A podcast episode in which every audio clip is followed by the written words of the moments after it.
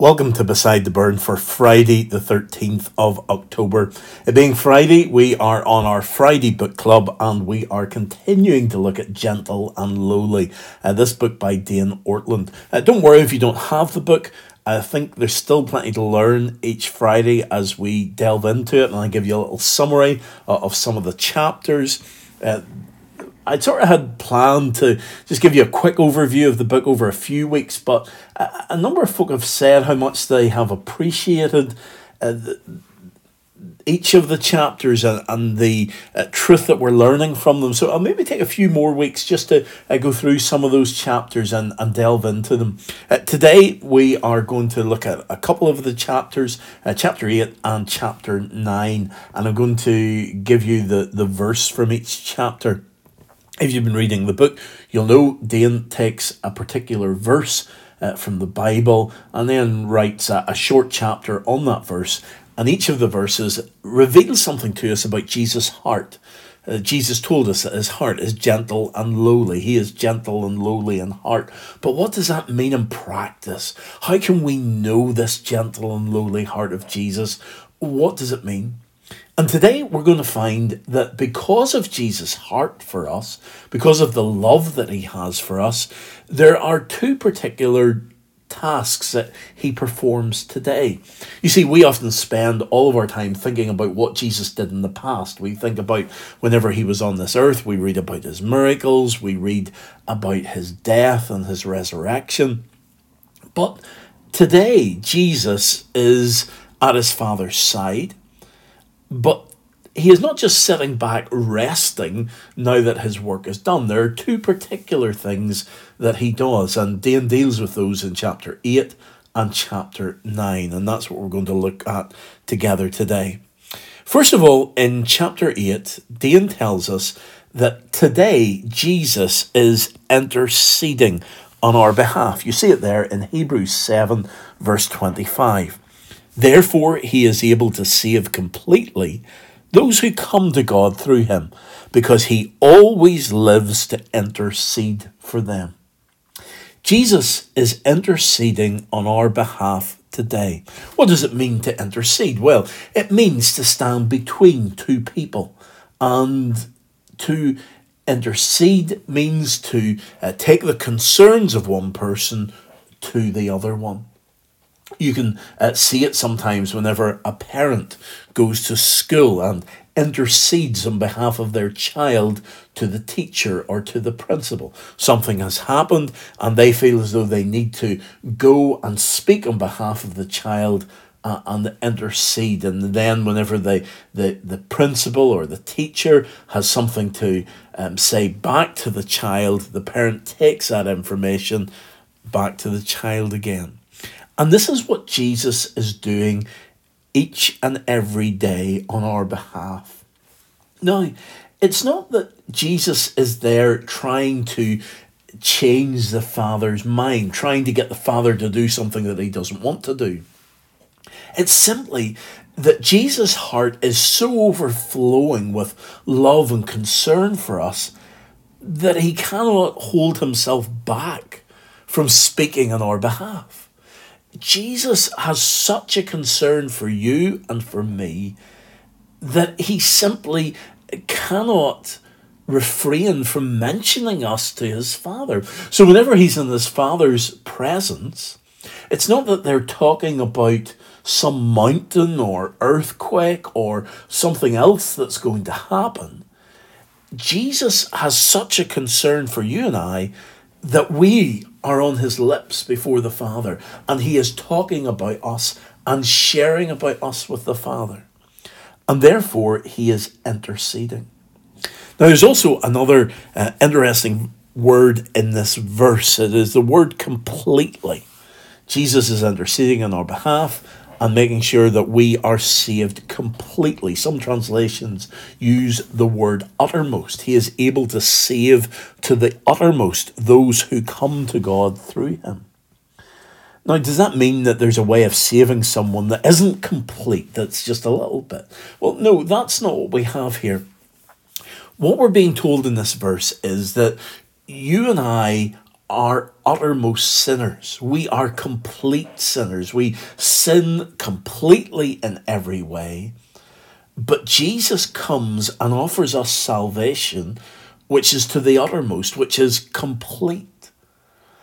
And the salvation that Jesus offers is able to deal with every little aspect of the sin that we have in our lives. Nothing is left behind. Jesus saves to the uttermost.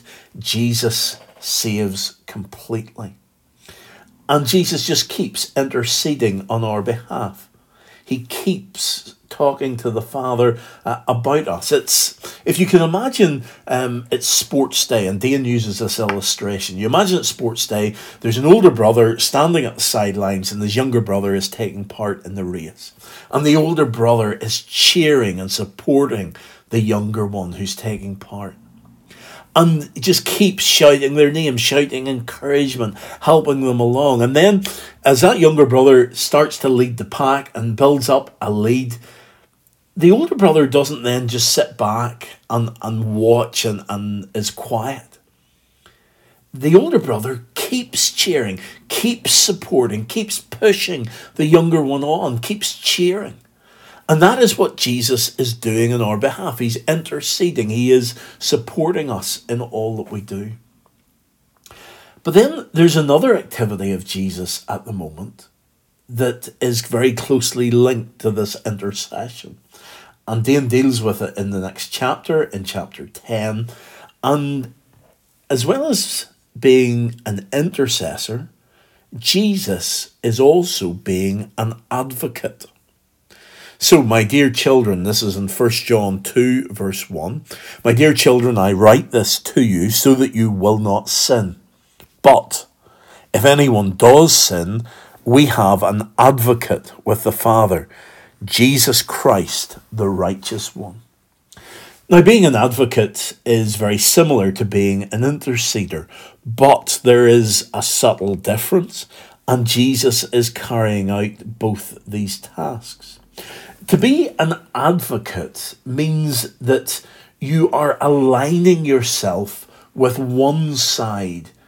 It, the intercessor is standing in the middle and taking information both ways between the two parties. But an advocate, rather than being in the middle, actually steps over the dividing line to side with one person. So Jesus, as our advocate, steps over the line and sides himself with us so that he can then speak on our behalf before the Father. He is there doing this on our behalf, pleading our case, as it were. He intercedes continually, but he is only an advocate whenever we require him to be so, whenever we sin. So if anybody does sin. So when we sin, we have an advocate and he speaks on our behalf. The Greek word that's used, that's translated as advocate here, is parakletos. And parakletos is used four other times in the New Testament. And each time that it's used, it refers to the Holy Spirit.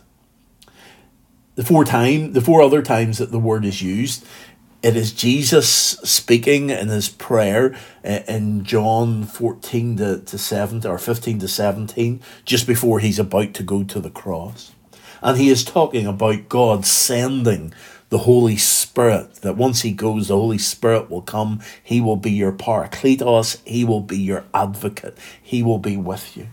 And so this is who we have. This is what Jesus is doing now. He is standing advocating for us. He is pleading our case.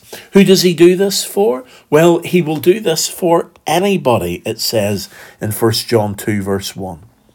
Anybody who sins. So that means you and I. Jesus will plead our case whenever we come to the Father. We have uh, an advocate with the Father. So when will he do this? Well, he will do this now. John tells us we have. It's not that we can apply to have, it's not that he'll send an advocate. We actually have Jesus as our advocate now.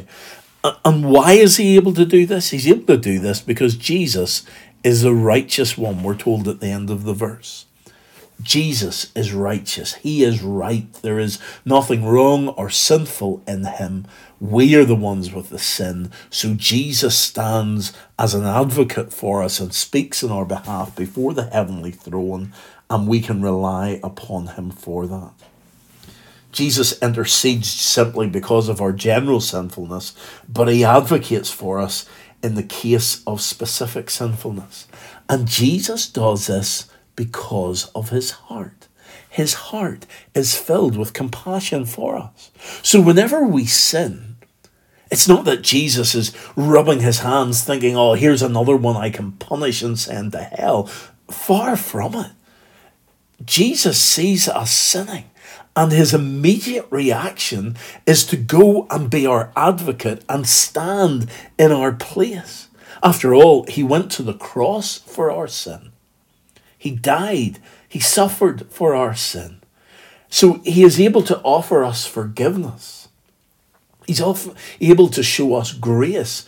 So whenever we sin, whatever that sin is, no matter how long ago it was or how close it is, Jesus is able to stand an advocate as an advocate for us because he loves us and he cares for us.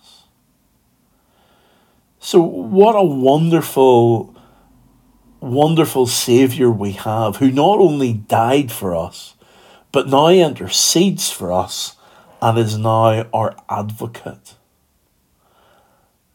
And he will, he will do that because his heart is open towards us. So let's give thanks for that now in prayer. And we're also asked in Let's Pray today to pray for addiction in our land and also to pray for the Council for Public Affairs. This is a, a council of our Presbyterian Church that deals with affairs that happen in the public space and how we as a church respond to what's going on in the world. So let's pray together. Heavenly Father, we thank you that we have an intercessor and we have an advocate in Jesus Christ, the righteous one. Lord, we realize that we cannot justify ourselves, we cannot make ourselves right, but we praise you that we have one who is righteous and who is able to stand in our place and has taken the punishment, and his heart is such that he continues to work on our behalf even today. Lord, we praise you and thank you, and we confess our sin before you today. Lord God, we want to pray for this island that we live on, and we want to pray about addiction. We realize that it is an ever growing problem. And we pray for those who suffer that they might get the right help and the right support to overcome addiction. We pray for Grays Court, which is run by our Presbyterian Church, which provides long term supported housing to those in the early stages of their recovery. We give thanks for the commitment of the staff there as they work alongside the service users. We pray also, Lord, for the Council for Public Affairs of our church, and we thank you for that council and the engagement with what is happening in society today and for the wisdom that they provide for us. We think, especially at the moment, with regards to abortion and with regards to the RSE um, teaching in schools. We pray for the Reverend Daniel Kane as he commences a new year as Governor of the Council for Public Affairs and we pray for wisdom and confidence and grace as the Council continues to engage in the public square. Lord God, we bring these, our prayers, before you today in Jesus' name. Amen.